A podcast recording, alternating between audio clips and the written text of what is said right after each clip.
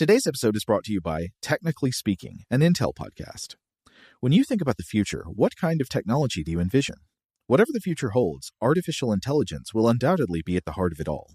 Join Graham Klass as he hosts season two of Technically Speaking, an Intel podcast, and hear from the minds transforming healthcare, retail, entertainment, personal computing, and more with the help of AI. Tune in every other Tuesday and explore the latest technology that's changing our world today and creating a more accessible tomorrow. Listen to Technically Speaking, an Intel podcast on the iHeartRadio app, Apple Podcasts, or wherever you get your podcasts. What's up? This your boy Lil Duval, and check out my podcast, Conversations with Unc, on the Black Effect Podcast Network. Each and every Tuesday, Conversations with Unc podcast feature casuals and in-depth talk about ebbs and flows of life and the pursuit of happiness. Unlike my work on stage, I tap into a more serious and sensitive side to give life advice and simply offer words of encouragement, yet remind folks to never forget to laugh. Every Tuesday, listen to Conversations with Unc, hosted by Lil Duval on the Black Effect Podcast Network, iHeartRadio app, or wherever you get your podcasts. Presented by AT&T. Connecting changes everything. Hey, girlfriends, it's me, Carol Fisher, back with another season of the global number one podcast, The Girlfriends. Last time, we investigated the murder of Gail Katz. This time, we're uncovering the identity of the woman who was buried in Gail's grave for a decade before she disappeared. Join me and the rest of the club as we tell her story. Listen to season two of The Girlfriends, Our Lost Sister on the iHeartRadio app, Apple Podcasts, or wherever you get your podcasts. Hi, I'm Michael Rapaport. And I'm Kebby Rapaport. And together we're hosting Rapaport's, Reality Podcast. We have a passion for reality TV, and we're inviting you into our living room. We're dissecting the drama and we're giving praise to the single greatest form of entertainment on television today. That is right. Reality TV is the greatest form of entertainment on television today. Listen to Rapaport's Reality with me, Kebby Rapaport. And me, Michael Rapaport, on the iHeartRadio app, Apple Podcast, or wherever you get your podcast. Welcome to Stuff to Blow Your Mind, a production of iHeartRadio.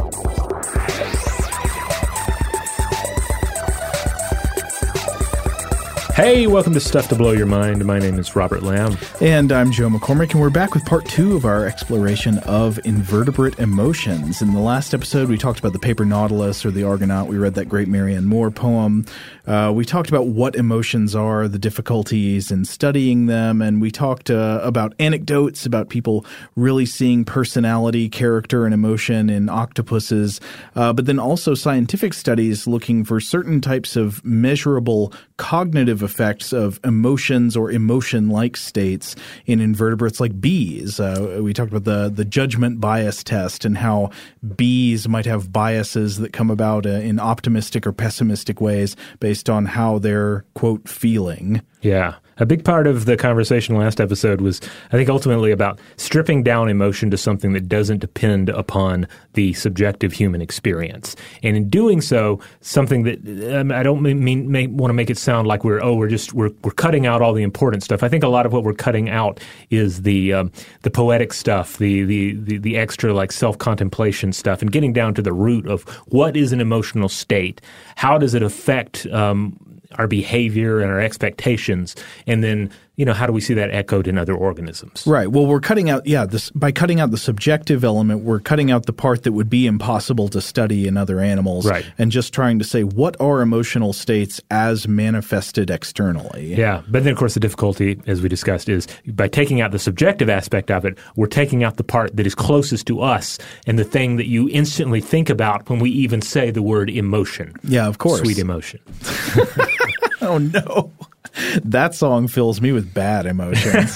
Did you? Oh, I don't know if I've ever gotten to do this rant before. Did y'all know I hate Aerosmith? Oh no. Uh, no. Well, I think you may have mentioned it once in passing. Yeah. Even even the early stuff. I don't know. I mean, I can be that classic rock radio uncle, like uh, you know when Led Zeppelin comes on, I'm like, yeah, feel it. But I don't know that something about Aerosmith just turns my head 360 degrees. Well, I have, to, I have to admit to really liking Dream On. That's, Oh. that's if I hear that one on classic rock radio, I'll, I'll, I'll tune in and listen. well, I'm glad you like it. Hey folks, This is Joe from the future swooping in to alter the past. Uh, sorry about the audio, but I realized on listening back to this episode that in our excitement about the topic, we forgot to reintroduce the paper that we were talking about in the first episode and that we're going to be talking about throughout this one as well. So that paper was by Clint J. Perry and Luigi Baciadonna, and it's called Studying Emotion in Invertebrates What Has Been Done, What Can Be Measured, and What They Can Provide. It was published in the Journal of Experimental Biology in 2017. Okay, now back to our original conversation. okay, but uh, so the last time we, we talked about one of the main three branches of external ways of studying emotions in animals. We talked about uh, you know that there there are perhaps cognitive effects of emotions that emotions affect how you perceive the world and how you think. That there are behavioral tests of emotions that emotions affect how you act, and that there are physiological tests of emotions that uh, emotions affect involuntary physical reactions in the body. And we last time we looked at cognition. This time we're going to look at the other two. So the first would be behavioral tests, behavioral signs of emotional states. And one of the things that I think we should first acknowledge is that I'd say this is the primary way that we sense emotions in other people. What do people usually do with their bodies, especially their faces, when they're feeling various emotions? Uh, but as the authors point out quite helpfully, they say, quote, invertebrates lack the facial musculature for any real type of comparisons to be made in this regard. So I think the the jury is in. You can't tell if a hornet is smiling. you, can't tell if there's disgust on the face of that crab. Yeah, I mean, as if a crab had a face anyway, right? Um, but my my, my flogging that horse again. oh, I'm, I, it's not really a horse I flog, uh, but no, no, no. Actually, you're right. I think I'd agree. The crab. I don't know. Crab's pushing it. I don't know if a crab has a face.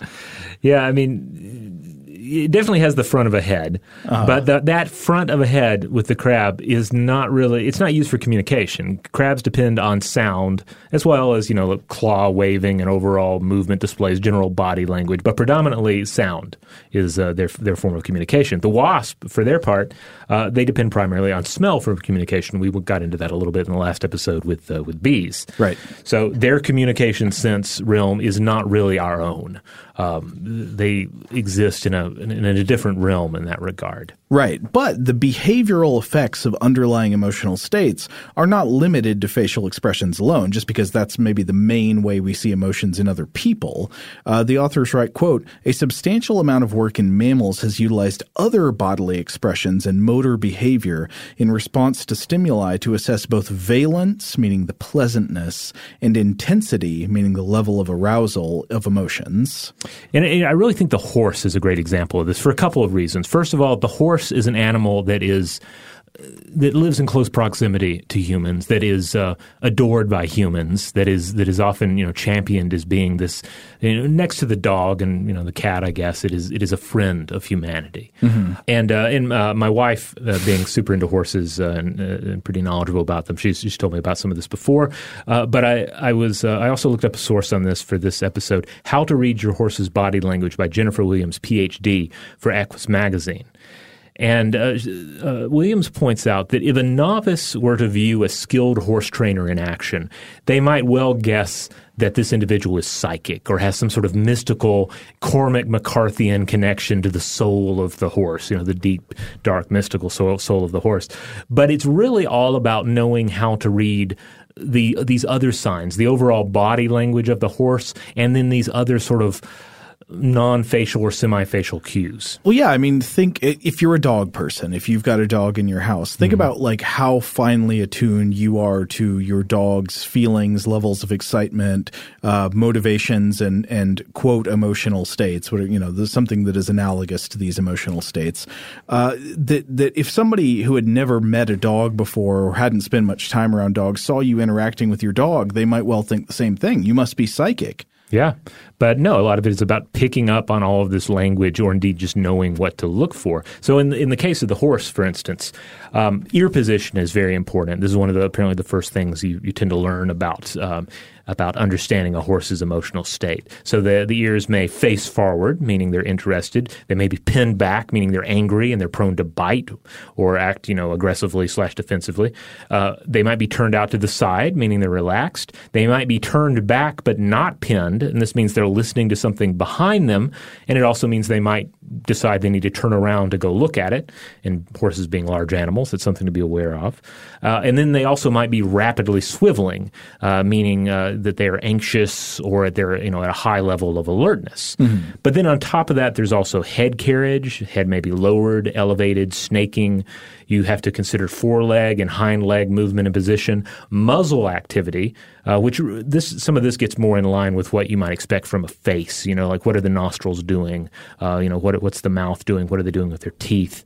That sort of thing. There is a certain level of like what are their eyes doing? Uh, you know, to, to someone that doesn't really know anything about horses, it's easy to sort of think of the eyes as being sort of like big, empty glasses without a lot of emotion. But there is stuff you can read into it. There's the movement of the tail, and then there's just general whole body stuff. Like what is the overall bodily tension of the animal? How is it how is it moving? And uh, and you can read take all of that and read into the emotional state of the horse. But if you just look at you know what you might be tempted to call the face of the horse, you're not necessarily going to pick up on on all those cues. You have, and I think part of this too gets we have to think about the human situation so clearly humans have body language. Mm. You know, there's more than just the the facial communication array with human beings. Totally. But we do depend on the facial communication array a lot, and we do fixate on it to a very large degree. Mm-hmm. But uh, basically, what I'm trying to say, using the horses as an example, that there are there are, there are various parts of an organism that you can look to to uh, to figure out what their emotional state is, and it may or may not be something uh, that matches up with the human idea idea of a face. Yes. Uh, so, what would be some of these external behaviors that we could measure in invertebrates? One of the most obvious behavioral signs of underlying emotional states in animals is retreat behaviors. Mm-hmm. Uh, so, especially you know, like in fear or anxiety, animals will retreat, retracting or covering vulnerable body parts adopting defensive posture, and running away. This, these are some of the clearest ones to look for in all of animal behavior. And so the first example cited by the authors here looks at exactly that, and it's actually a study we've already mentioned on this show before. It came up in our episodes titled "Devourer of Memories." Oh, uh, yeah. remember that about uh, about the planaria and the and the research about whether you could gain somebody's memories by eating their body. Uh, so in this episode, there, we mentioned a study about a type of large sea slug called the California sea hare, or Aplysia californica. Uh, and in that other episode, the study came up because it demonstrated associative learning and classical conditioning in an invertebrate sea slug. So uh, you offer a sea hare some delicious shrimp extract. Mm. but in the test group, while the sea hare is munching on the shrimp extract, it gets an electric shock to the head. The, this painful stimulus results in not a frown, of course, but measurable behaviors in the slug. It withdraws its head, it withdraws its siphon, it inks, and it moves away from the shrimp extract. Uh, and sure enough, if you train it on these associated associations when simply when the uh, animals from the test group are simply presented with shrimp extract, they will pull back the siphon and move away. By the way, Sea Hare and the Electric Shrimp Extract uh, would be a great name for a band. Just gonna put that out there. I think that was a Bob Weir side project. Oh, it? Okay. Yeah. Um, but whether or not it makes sense to use the same word we use uh, for emotions in other mammals, quote, the observed behavioral responses to conditioned stimuli resemble the actions of conditioned fear in mammals subjectively, it might not make sense to talk about fear in a sea slug. We don't know, but it certainly behaviorally looks like fear. It looks like the same thing we recognize as fear in mammals or in other humans. Because, of course, nothing about the shrimp extract itself causes pain. It couldn't be a simple stimulus response. It has to be this association with pain, the memory of, you know, the fear caused by the memory. And a lot of invertebrate studies into emotions look for signs of fear because fear is easier to study. Uh, presumable fear inducing stimuli are relatively easy to create, and behavioral responses are relatively easy to detect. There's another example that the authors cite here, uh, which is fear research into Drosophila, also known commonly as fruit flies or as vinegar flies, small fruit flies.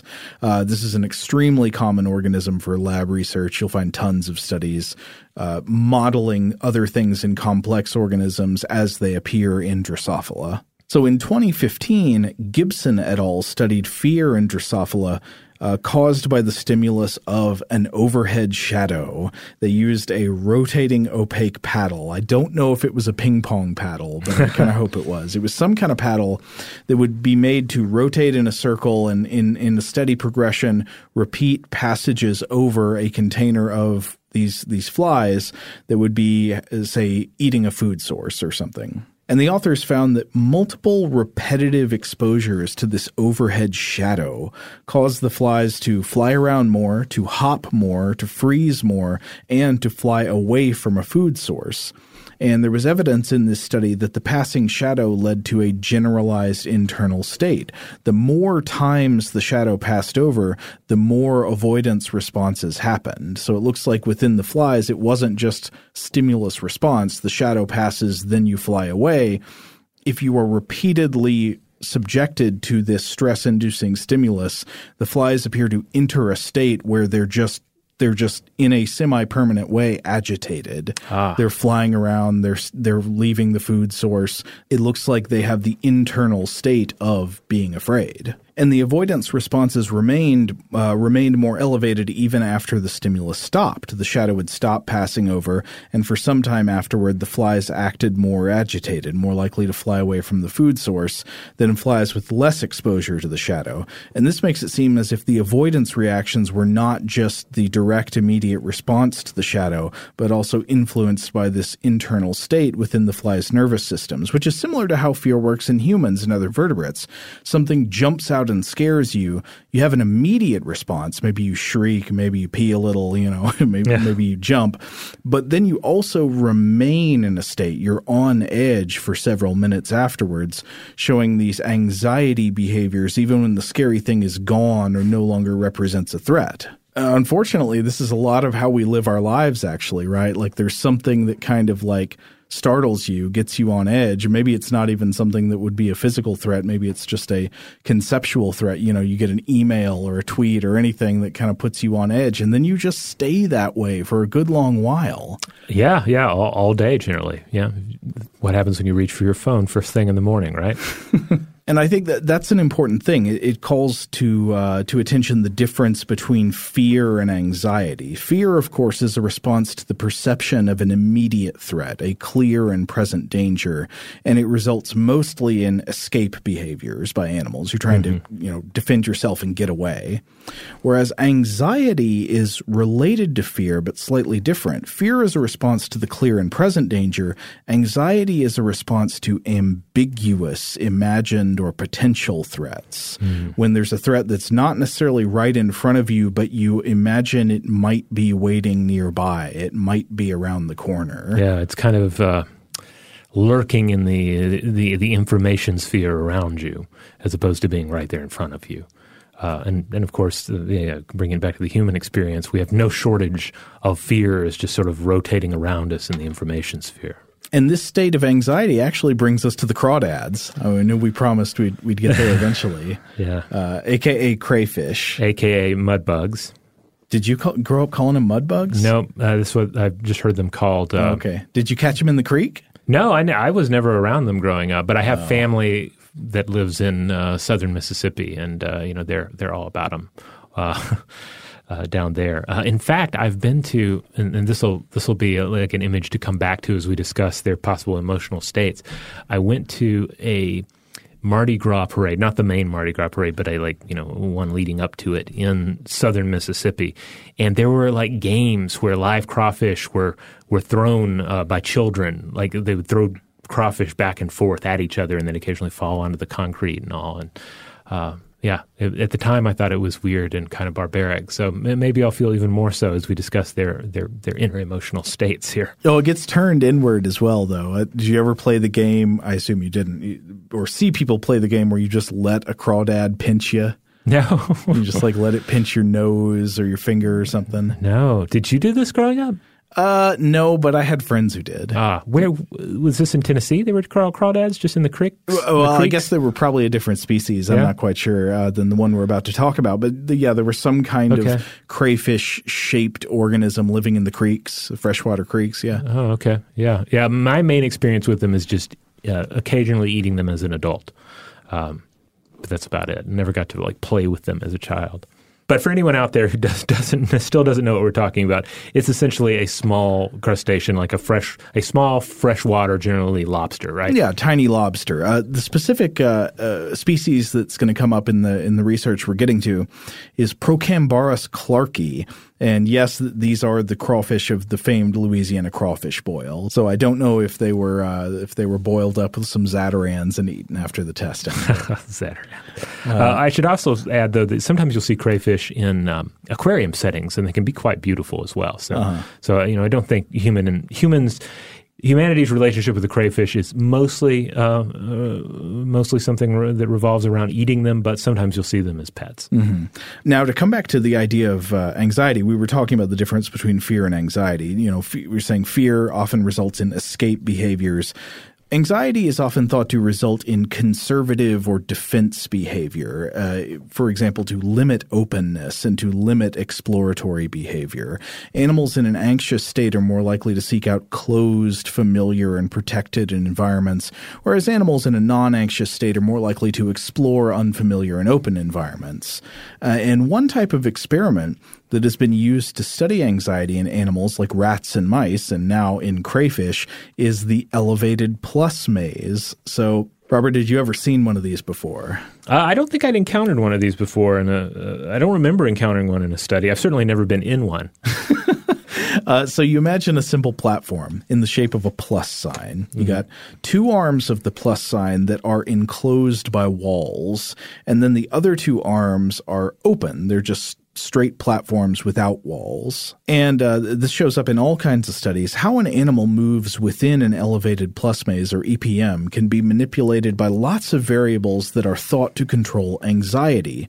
The more time the animal spends in the closed section, enclosed by the walls, you know, sort of protected and hidden, usually the more anxious it is thought to be.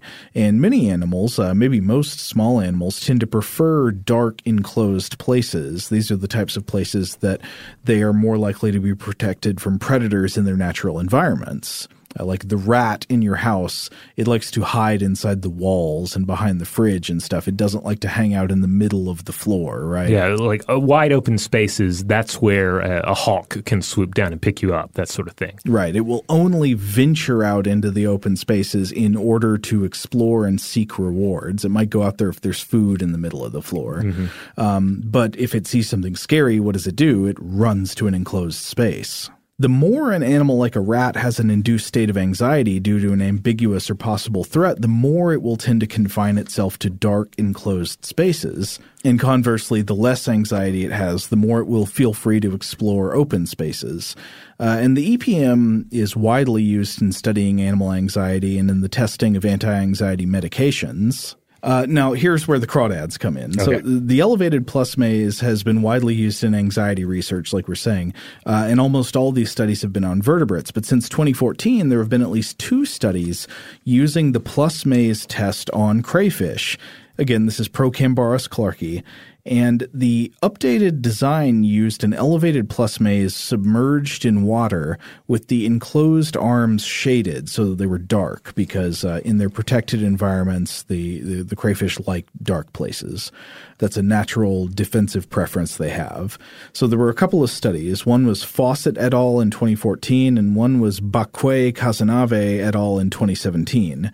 And they, they both found that if you subjected the crayfish to frightful stimuli ahead of time, they would spend more time in the shielded, dark, enclosed uh, areas of the elevated plus maze. So the examples were mildly painful shocks and harassment by a larger crawfish. uh, so, like if you take a smaller crayfish and then subject it to a bigger one doing dominance displays, the one, the little one, the one that is being harassed, will tend to spend more time in the enclosed area and less time exploring the open platforms. And the authors write, quote, these behavioral results fulfill criteria normally designated for anxiety in mammals, including being innate, being unconditioned, occurring in the absence of a stressor, and expressed in a novel context. All right. So in this experiment, we see the evidence that uh, a, a, crayfish, something we don't think of as having emotional states, uh, really ultimately has something very similar that, to the, the, the, fear that is experienced by a mouse or a rat, and therefore very similar to what we experience. Right. So it's not just stimulus response. I mean, mm-hmm. you could, you might imagine that an animal without emotional states could say retreat in the immediate term mm-hmm. from something that's threatening it by going into an enclosed space. But even afterwards, it seems to remain in this internal state where it prefers to stay in the closed protected spaces and does less exploring than a control crayfish if it has at some recent time been threatened or harassed. Wait, I mean, it sounds like a familiar story. Yeah, yeah. Like, like I say, if, if, we take away sort of the the holy human qualities of fear uh, and and look at it objectively, uh, like that's what we're looking at here. Uh, we're looking at the fear of the crawfish. Well, maybe we should take a quick break, and then when we come back, we can discuss the joy of the fire ant. Shout out to Astepro for sponsoring this episode and providing us with free samples. Rob, as the uh, the local host with allergies here, they sent you some of their nasal spray to treat your allergies. What was your experience like? Yeah, that's right. I always wrestle with the pollen a bit when it rolls in during the spring. So they sent me the little uh, nasal spray. I tried out the product, and yeah, it sure did help me get on top of my symptoms for the day. And it's so fast acting, uh, it was already kicking in before I left the house. Astepro is a first of its kind nasal allergy spray. It's the fastest 24 hour over the counter allergy spray. It starts working in 30 minutes, while other allergy sprays take hours. Astepro is the first and only 24 hour steroid free allergy spray. Astepro delivers full prescription strength indoor and outdoor allergy relief from nasal congestion, runny and itchy nose, and sneezing. Get fast acting nasal allergy symptom relief with Astepro. Go to asteproallergy.com for a discount so you can get Astepro and go today. A S T E P R O allergy.com. Astepro and go. Use directed for relief of nasal congestion, runny nose, sneezing, and itchy nose due to allergies. Today's episode is brought to you by eBay. eBay Motors is here for the ride. Remember when you first saw the potential? And then, through some elbow grease, fresh installs, and a whole lot of love, you transformed a 100,000 miles and a body full of rust into a drive that's all your own. Look to your left, look to your right. It's official. No one's got a ride like this. There's nothing else that sounds like, feels like, or looks like the set of wheels in your garage. With over 122 million parts, you can make sure your number one ride or die stays running smoothly so there's no limit to how far you can take it. Brake kits, turbochargers, engines, exhaust kits, roof racks, LED headlights, bumpers, whatever your baby needs, eBay Motors has it. And with eBay Guaranteed Fit, it's guaranteed to fit your ride the first time, every time, or your money back. Plus, at these prices, well, you're burning rubber, not cash. Keep your ride or die alive at ebaymotors.com. Eligible items only, exclusions apply. Hey, girlfriends, it's me, Carol Fisher. I'm so excited to tell you about the brand new series of The Girlfriends. In season one, we told you about the murder of Gail Katz at the hands of my ex boyfriend, Bob. At one point, a woman's torso washed up on Staten Island and was misidentified as Gail. She spent nine years in Gail's grave, and then she just disappeared. It's almost like it's become this moral obligation to find her. And that's what we're going to do find this missing girlfriend and tell her story. With the help of some of your favorite girlfriends from season one, like my producer Anna. Oh my God. My friend Dr. Mindy Shapiro Hi, it's Dr. Shapiro, and I'd like to speak with the deputy medical examiner. And of course, Gail's sister, Elaine Katz. Having no closure, it kills you. Join us as we try to solve a 35 year old cold case. It's not going to be easy, but it's going to be one hell of a ride. what? I can't believe this. Listen to season two of The Girlfriends, Our Lost Sister on the iHeartRadio app, Apple Podcasts, or wherever you get your podcasts. a new season of Bridgerton is here. And with it, a new season of Bridgerton, the official podcast. I'm your host, Gabrielle Collins, and this season, we are bringing fans even deeper into the ton. Colin Bridgerton has returned from his travels abroad. Is betrothal written in the stars for the eligible bachelor? Meanwhile, the ton is reverberating with speculation of who holds Lady Whistledown's pen. We're discussing it all. I sit down with Nicola Coughlan, Luke Newton, Shonda Rhimes, and more to offer an exclusive peek behind the scenes of each episode of the new season. Watch season three of the Shondaland series on Netflix. Then, fall in love all over again by listening to Bridgerton, the official podcast, on the iHeartRadio app, Apple Podcasts, or wherever you get your podcasts. Subscribe to catch a new episode every Thursday. All right, we're back. So, the authors of this uh, study we've been looking at point out one shortcoming of the existing body of research on animal emotions, and it's that it is, as on the whole, overly focused on negative emotions. Quote, it is argued that the reasons that positive emotions have been neglected in research are because they are few in number, reflected even in the imbalance of English language words for negative over positive emotions, and are harder to differentiate. The asymmetry might also stem from our understanding that natural selection has shaped emotions more for survival than for prosperity. There are many more threats than treats in our environment. Uh, also, they point out that if we're looking for tests mirroring work done on humans, most psychological and clinical work in the history of science has been focused on solving problems rather than on studying ways in which people are doing fine.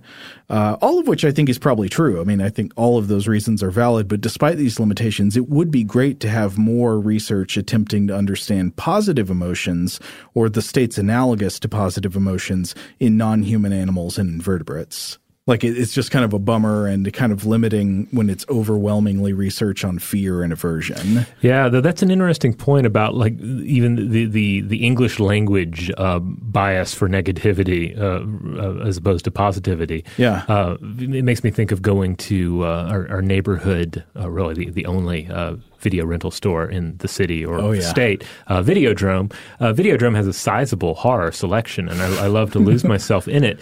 But what is the opposite of the horror section? Uh, there's not really one, I guess. What the maybe the comedies, but or the Robert com- Altman section. maybe, but, but, I mean, even you know, any comedy, any drama, anything that's not like straight up like little kids cinema. Mm uh, I mean, to whatever extent that exists, like anything that's not just Teletubbies mm. is going to have risk and danger and these negative emotions that are there to at least propel the uh, corresponding positive ones. Yeah, I think you're exactly right. And, and I think the point they're making is a good one that it's not necessarily that there's more, you know, uh, negative emotion than positive emotion in human life, but that for some reason we're more, we're happier to let positive emotions all kind of blend together and be the same mm. thing.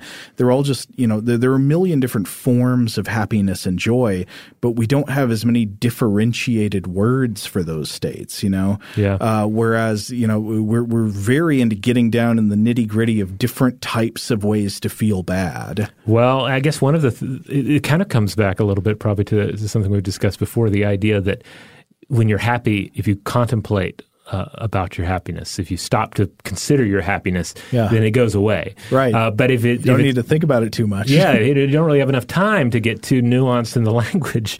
Uh, whereas a negative, a good negative emotion will just really sit there, and you can get to know it. You can you can really uh, you know formalize your relationship with it. Yeah.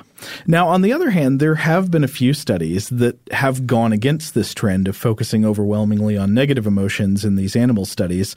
Uh, for example, in the last episode, we talked about the one cognitive test, the judgment bias test, that at least appeared to show the cognitive effects of something like pleasure or happiness in the bumblebee. You remember, it was right. like if you give the bumblebee a free treat, give it some free sugar, it will tend after that to at least appear to have an optimistic bias to interpret ambiguous information as as being something good or approachable. Mm-hmm. The next line of research involves a behavior in ants that some researchers think may be associated with an internal state analogous to happiness or joy. Oh wow! Uh, so, what might the dreaded fire ant have in common with your favorite cute puppy? wagging, butt wagging. Ah, do tell, do tell. All right, so the red imported fire ant, or Solenopsis invicta, has displayed a very interesting behavior observed in, uh, by a number of researchers, reported in a study in 2016 by uh, Debbie Castle, Krista Ford, Liu Hyun, uh, Daniel Shiffman and S. Bradleigh Vinson called A Study on Abdominal Wagging in the Fire Ant, Solenopsis invicta, with Speculation on Its Meaning in the Journal of Bioeconomics, uh, 2016. So the researchers were just watching lots of hours of video taken from inside a fire ant nest. And from these observations, they started to notice a pattern of behavior where the ants inside the nest would basically stick their butt up in the air and wave it around. Quote, they position and move their abdomen up and down at 45 degrees, and they called this behavior wagging. Now, raising and wiggling the abdomen has uses in other contexts for fire ants. You may have seen fire ants doing this uh, defensively. The abdomen or back segment of the body is also known as a gaster, which is a great like Charles Dickens name, you know, yeah. like like William Gaster. Uh, and outside the nest, the behavior is known as gaster flagging. Though flagging usually involves raising the abdomen up higher, something more like 90 degrees. Flagging is apparently used during foraging to disperse venom into the air, and it's believed to deter other insects like competitor ants from the foraging area. So you're out trying to gather food for the colony, and then some other ants come in. You will stick your butt up in the air and, and spit some venom out into the air to try to drive the other ants off. There's also some evidence that some abdominal wagging or gaster flagging emits a sound uh, as the gaster joint rubs across itself, and this would be a tiny high pitched squeak. Uh, we're not sure what role this sound plays, but it's possible that it has a it has a role in communication, such as calling for help when an ant is trapped or when it's in trouble. However, Castle et al. believe that in their observations, the inside the nest wagging behavior was not defensive in any way. Within the nest, they found that the wagging emitted neither sound nor venom, no squeaks, no toxins, and the stinger was never extended during this period. So, if they're just wagging around and it has nothing to do with the other types of wagging that these ants normally do, what's going on? Furthermore, they found that the inside nest wagging happened primarily when the ants were engaged in two activities eating sugar or tending to the brood. In other words, taking care of the young. Well, those are two pleasurable experiences just for uh, humans. Sure. And they did not find any evidence of nestmates reacting to the wagging, so they couldn't detect any role for communication in the wagging. So, what's it for? Well, the authors hypothesized that, quote, this in nest behavior might be analogous to facial expressions and bodily postures of hedonic pleasure in humans and other mammals during pleasurable events events. So that's a very interesting idea. Perhaps a fire ant smiles by wagging its gaster in the air. Now, we should definitely acknowledge, and the researchers do acknowledge, that this is far from proven. There are a few other possibilities, too. Maybe the wagging is some kind of mechanical reaction in the body to certain uses of the mouth parts. You know, the mouth parts would be engaged during eating or during tending to the brood. Maybe something's happening that just happens to make their butt wiggle in the air as, at the same time. So it would help if this could be paired with other types of tests. For example, would consuming sugar water or tending to the brood would also cause the fire ants to have an optimistic bias in judgment bias tests. That would probably strengthen the case for this wagging as a bodily expression of something like pleasure or happiness. But I love the possibility. Maybe the ant smiles with its butt. Huh. But again, this would this would come down to a uh, some physical body language that is observable that would potentially demonstrate the emotional state of the creature. Right, and it would be helpful if you could pair it with other things that were presumed to be associated with that same state. Uh, now, another one about positive emotions uh, comes back to bumblebees, which we mentioned in the last episode. Remember earlier, there was this research seeming to indicate that giving a bumblebee some free sugar would result in an optimistic bias in these cognitive tests. Another test on bumblebees looked at the effects of sugar water on behavior after a stressful event. So, in the wild, uh, bumblebees are subject to ambushes by certain sit and wait predators, such as the crab spider. Have you ever seen a crab spider in action?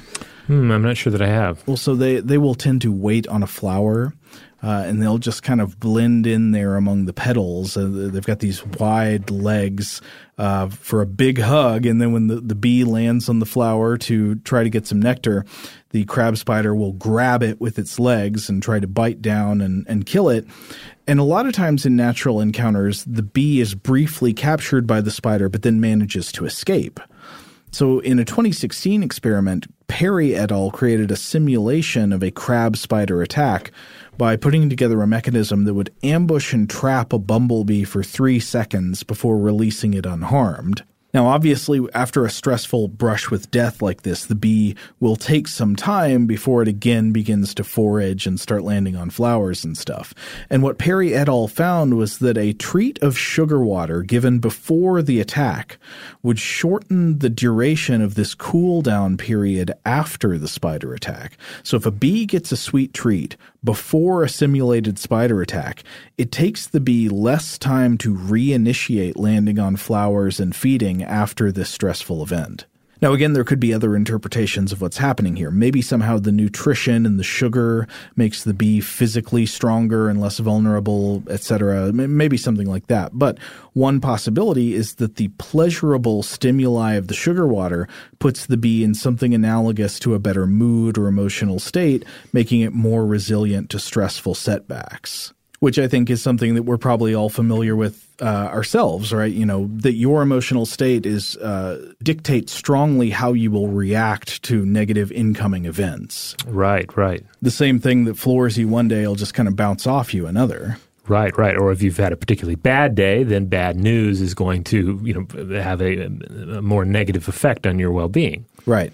Uh, now, the authors identify vocalizations and sound as a possibly very fruitful uh, behavioral avenue for future research in invertebrate emotions, noting that Charles Darwin himself speculated in 1872 that, quote, insects might potentially communicate emotions such as anger, terror, jealousy, and love through their stridulation, you know, the, the great rubbing together sounds that insects make. So, what does a jealous cricket sound like? I'm not sure, but I, it's easy to imagine all the various anthropomorphic uh, interpretations of, regarding our, our, our ideal cartoon cricket. I'm sure. Do you ever remember how in the original uh, Pinocchio, Pinocchio kills the cricket with a hammer? what? yeah. The cartoon or just no, the story? Not no no no not in the movie. The the movie changed it and made it nicer. In the original story, Jiminy yeah. Cricket? Yeah. Oh man. I don't remember if he's named Jiminy Cricket. I think he's just a magic cricket, and Pinocchio kills him with a hammer. Uh, I did not I mean, know P- that. Pinocchio's in one of his bad phases. Uh, you know, I don't think I like Pinocchio. I don't have a lot. I don't have a strong affinity for the Disney version either. The only thing that I have a strong affinity for is Jiminy Cricket's role in the Mickey Christmas Carol, in which he plays what the ghost of Christmas Past, I believe. I don't. I don't know if I've ever seen this. Oh, you should see it. It's like thirty minutes long, and it's it's a pretty good, uh, streamlined adaptation of a Christmas Carol. Oh, I'm sure it's better than the other 30 minute version of A Christmas Carol I've seen, which is called The Christmas Carol, and it's narrated by Vincent Price. It's very bad. Oh, man. Well, later this year, when Christmas rolls around again, I, th- I think we should do an episode on A Christmas Carol. I think there's a lot to discuss there. Okay, well, maybe we should take a break, and then when we come back, we can talk about physiological tests. Today's episode is brought to you by eBay. eBay Motors is here for the ride. Remember when you first saw the potential? And then, through some elbow grease, fresh installs, and a whole lot of love, you transformed a 100,000 miles and a body full of rust into a drive that's all your own. Look to your left, look to your right. It's official. No one's got a ride like this. There's nothing else that sounds like, feels like, or looks like the set of wheels in your garage. With over 122 million parts, you can make sure your number one ride or die stays running smoothly so there's no limit to how far you can take it. Brake kits, turbochargers, engines, exhaust kits, roof racks, LED headlights, bumpers, whatever your baby needs, eBay Motors has it. And with eBay Guaranteed Fit, it's guaranteed to fit your ride the first time, every time, or your money back. Plus, at these prices, well, you're burning rubber, not cash. Keep your ride or die alive at ebaymotors.com. Eligible items only. Exclusions apply. Hey, girlfriends, it's me, Carol Fisher. I'm so excited to tell you about the brand new series of The Girlfriends. In season one, we told you about the murder of Gail Katz at the hands of my ex boyfriend Bob. At one point, a woman's torso washed up on Staten Island and was misidentified as Gail. She spent nine years in Gail's grave, and then she just disappeared. It's almost like it's become this moral obligation to find her. And that's what we're going to do find this missing girlfriend and tell her story. With the help of some of your favorite girlfriends from season one, like my producer Anna. Oh my God. My friend Dr. Mindy Shapiro. Hi, it's Dr. Shapiro, and I'd like to speak with the deputy medical examiner. And of course, Gail's sister, Elaine Katz. Having no closure, it kills you. Join us as we try to solve a 35 year old cold case. It's not going to be easy, but it's going to be one hell of a ride. what? I can't believe this. Listen to season two of The Girlfriends, Our Lost Sister on the iHeartRadio app, Apple Podcasts, or wherever you get your podcasts. A new season of Bridgerton is here. And with it, a new season of Bridgerton, the official podcast. I'm your host, Gabrielle Collins, and this season, we are bringing fans even deeper into the ton. Colin Bridgerton has returned from his travels abroad. Is betrothal written in the stars for the eligible bachelor? Meanwhile, the ton is reverberating with speculation of who holds Lady Whistledown's pen. We're discussing it all. I sit down with Nicola Coughlan, Luke Newton, Shonda Rhimes, and more to offer an exclusive peek behind the scenes of each episode of the new season. Watch season three of the Shondaland series on Netflix. Then, fall in love all over again by listening to Bridgerton, the official podcast, on the iHeartRadio app, Apple Podcasts, or wherever you get your podcasts. Subscribe to catch a new episode every Thursday. Hi, I'm Michael Rapaport. And I'm Kebby Rapaport. And together we're hosting Rapaport's, Reality, Podcast. We have a passion for reality TV, and we're inviting you into our living room. We're talking tea, we're dissecting the drama, and we're giving praise to the single greatest form of entertainment on television today. That is right. Reality TV is the greatest form of entertainment on television today. Here are some examples of what you'll hear from us on Rapaport's Reality Podcast. This is where we discuss all things reality TV, all things popular culture, and a little bit of Rapaport's reality, the reality of bit. us. We're a figuring out. And if we had been recording these last four or five days, Ooh. it, it would have been, Ooh, would have been the podcast juicy. would have taken a, a, a left turn. Listen to Rapaport's reality with me, Kebby Rapaport. And me, Michael Rapaport, on the iHeartRadio app, Apple Podcast, or wherever you get your podcast. All right, we're back. So we're entering the final phase here. We're going to be discussing physiological tests for emotion. Right. So we've talked about cognitive tests. We've talked about behavioral tests. Physiological tests for emotion uh, in people, they look for correlates between reported emotional states and automatic responses in the body. So, for example, somebody jumps out at you with a werewolf mask. You're not just going to jump back. It's not just going to maybe give you a pessimistic bias, but you will also have increased heart rate, release of stress hormones like norepinephrine and cortisol, dilation of the pupils in the eye. You might pee a bit, you know, Yeah. a bunch of stuff. Well, and a lot of this is because it's not just that you saw a werewolf, it's that your body is preparing you to fight a werewolf or run from a werewolf. Right, the fight or flight response kicks in, and, and it entails this cascade of automatic reactions in the body, things that you don't control behaviorally, they just happen without your say so. And these physiological responses can usually be measured objectively pretty easily, which is very handy. However, physiological responses alone can be they can be hard to use to identify individual emotions. For example, if you're measuring a heart rate, Heart rate might increase in response to anxiety or to joy. The fact that the heart speeds up its beating tells you there's some kind of arousal, but it doesn't necessarily tell you which one. Yeah, the, the, the your person's heart could just be full of song. Right. So sometimes if you look at uh, enough different physiological responses at the same time and compare them, you can start to zero in on specific emotions, but not always. Uh, and just like it's hard to translate research on human facial expressions to invertebrates, it's also hard to do so with human physiological responses to emotions. Uh, the authors write, quote, most of these types of measurements are quite difficult to apply to invertebrates given their often miniature size and hard carapace and, in the case of insects, an open circulatory system where heart rate is not increased. But there has been some interesting research nonetheless. Uh, they cite a bunch of it. Uh, just to pick out a couple of examples, Kita et al. in 2011 did research on fear conditioning, this time in pond snails a very expressive species. uh, they conditioned the pond snails with an association between sugar water, which normally you give some you give some uh, sugar water to them, and they will start feeding behaviors. But they negatively conditioned this with potassium chloride associations, and potassium chloride causes withdrawal of the body into the shell. Uh, not only did fear conditioning work, the snails began to react to the sugar by withdrawing, but physiological monitoring also found that conditioned exposure to the sugar caused the heart to skip a beat, hmm. quote, suggesting physiological responses similar to fear in mammals. So you train them to associate potassium chloride, this noxious chemical with the sugar. Then later you just present them with sugar. Not only do they not go for the sugar, it makes their heart skip a beat. Huh. Though I do think it's interesting to note potassium chloride is literally a heart stopping poison. It's been used uh, to cause cardiac arrest and lethal injections. Uh, of course, there was no potassium chloride in the sugar once it was conditioned, but maybe that's just a coincidence. But the idea is that when presented with the uh, with the sugar, then after being exposed to the potassium chloride, there is this this moment of physiological fear in response. Right. The the body reacts in a way similar to mammals reacting to the werewolf mask. But this time it's just sugar that the snail has come with training to associate with a bad chemical.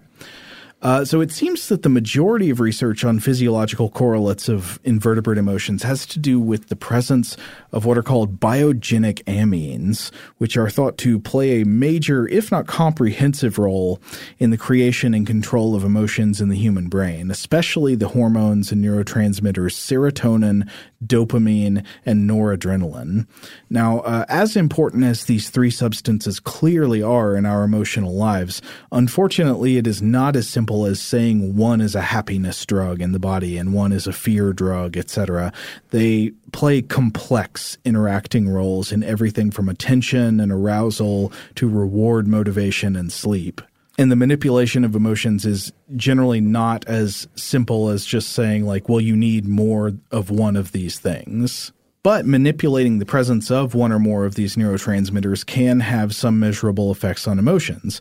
Uh, for example, invertebrate nervous systems also appear to make use of these biogenic amines uh, or analogs to them. For example, in bees, the hormone octopamine appears to play a role similar to that of noradrenaline in humans. And so they cite one possible example of these physiological parallels. Quote, Bateson and colleagues in 2011 assessed how systemic biogenic amine levels changed in response to a presumed negative emotional event. Hemolymph, and remember that's like uh, insect blood. Right.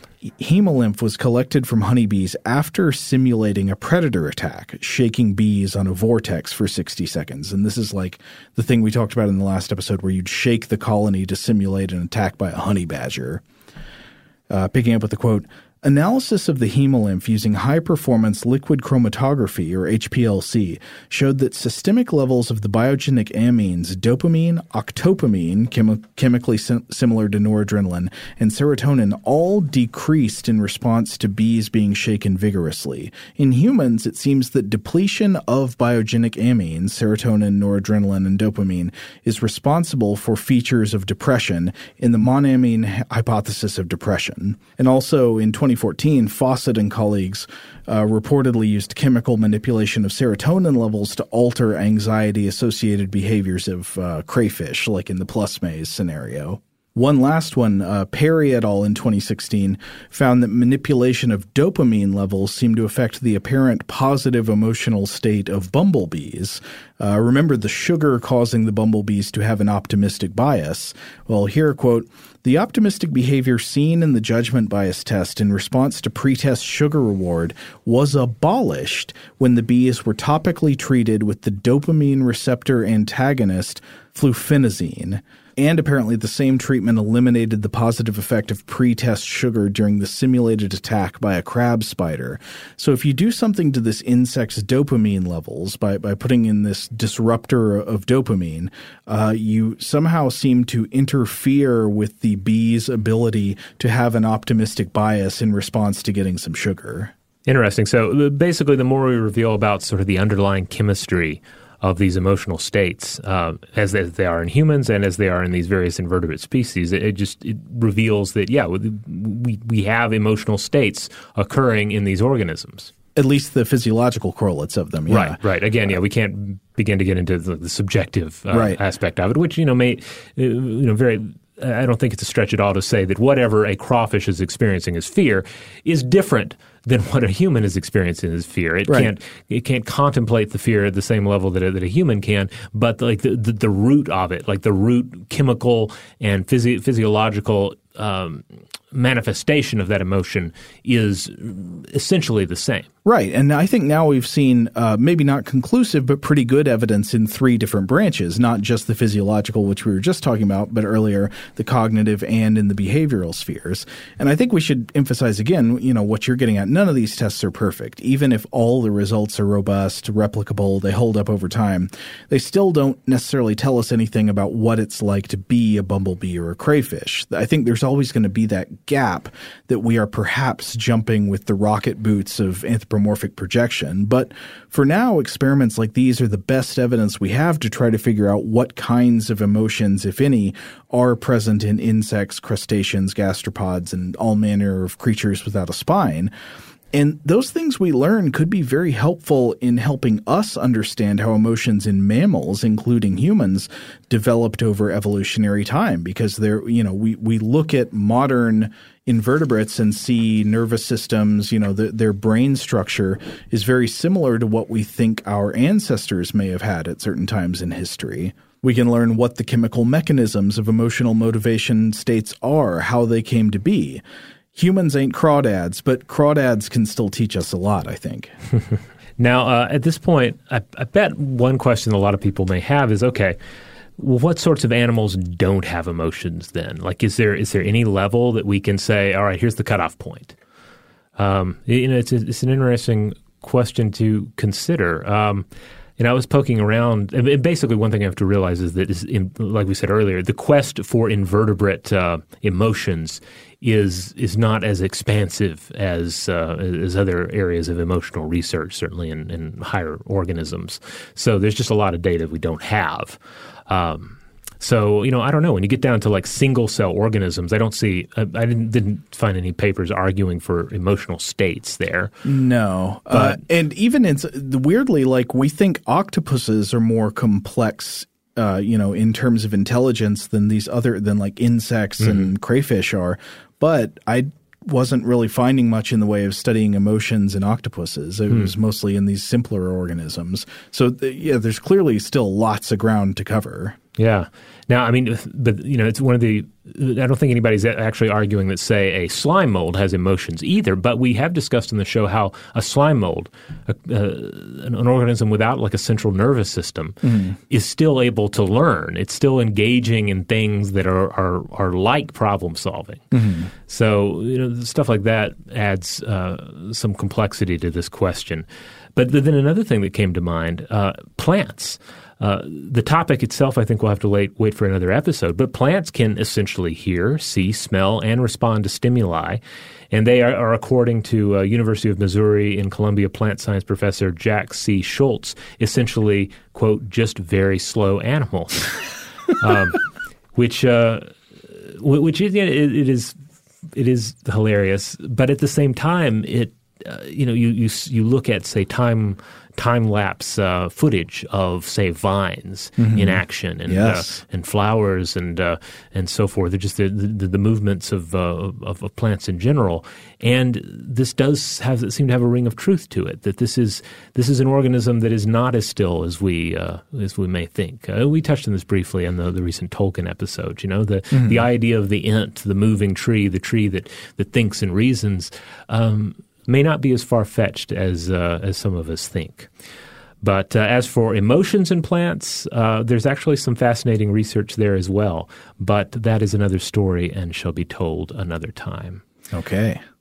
So hopefully we gave everybody some food for thought here about our own emotional states, what the human emotional state is and what it isn't, and then to what degree we can perceive and attribute emotional states to other organisms, even the you know the, the lowly crawfish. I mean, I wonder if understanding the way that uh, that anxiety might affect bees or crawfish or something like that could, in a way, help give you a foothold in controlling your own emotions. I mean, again, this is something we we sort of began the last episode talking about how the emotions are from our brains; they are within us, but often it can feel as if we are in them. You know, they're Right. the sea on which we're afloat, and we have no power over them. Right, or they're external forces like something from, out of Greek mythology, or you know some sort of a you know a fundamentalist um, uh, you know Christian worldview, angel on one shoulder, devil on the other, affecting our mental states. But no, it's it's all within, and it is and it is you know a part of the same navigation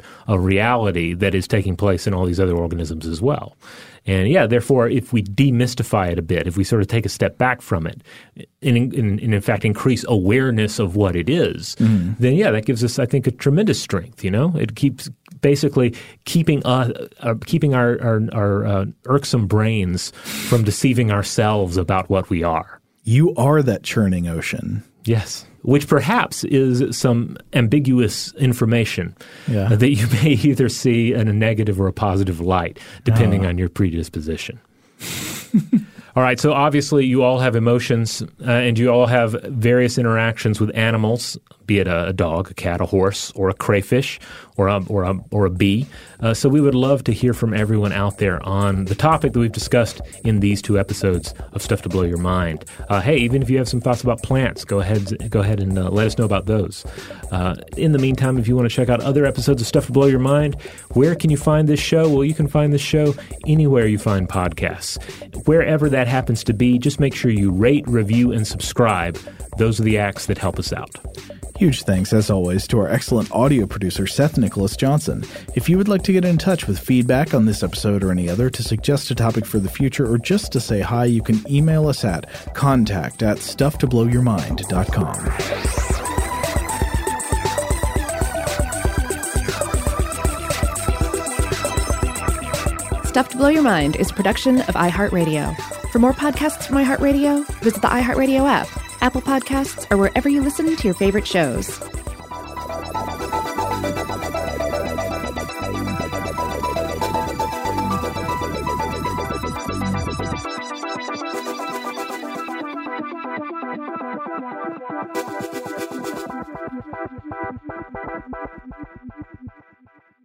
Today's episode is brought to you by Visible.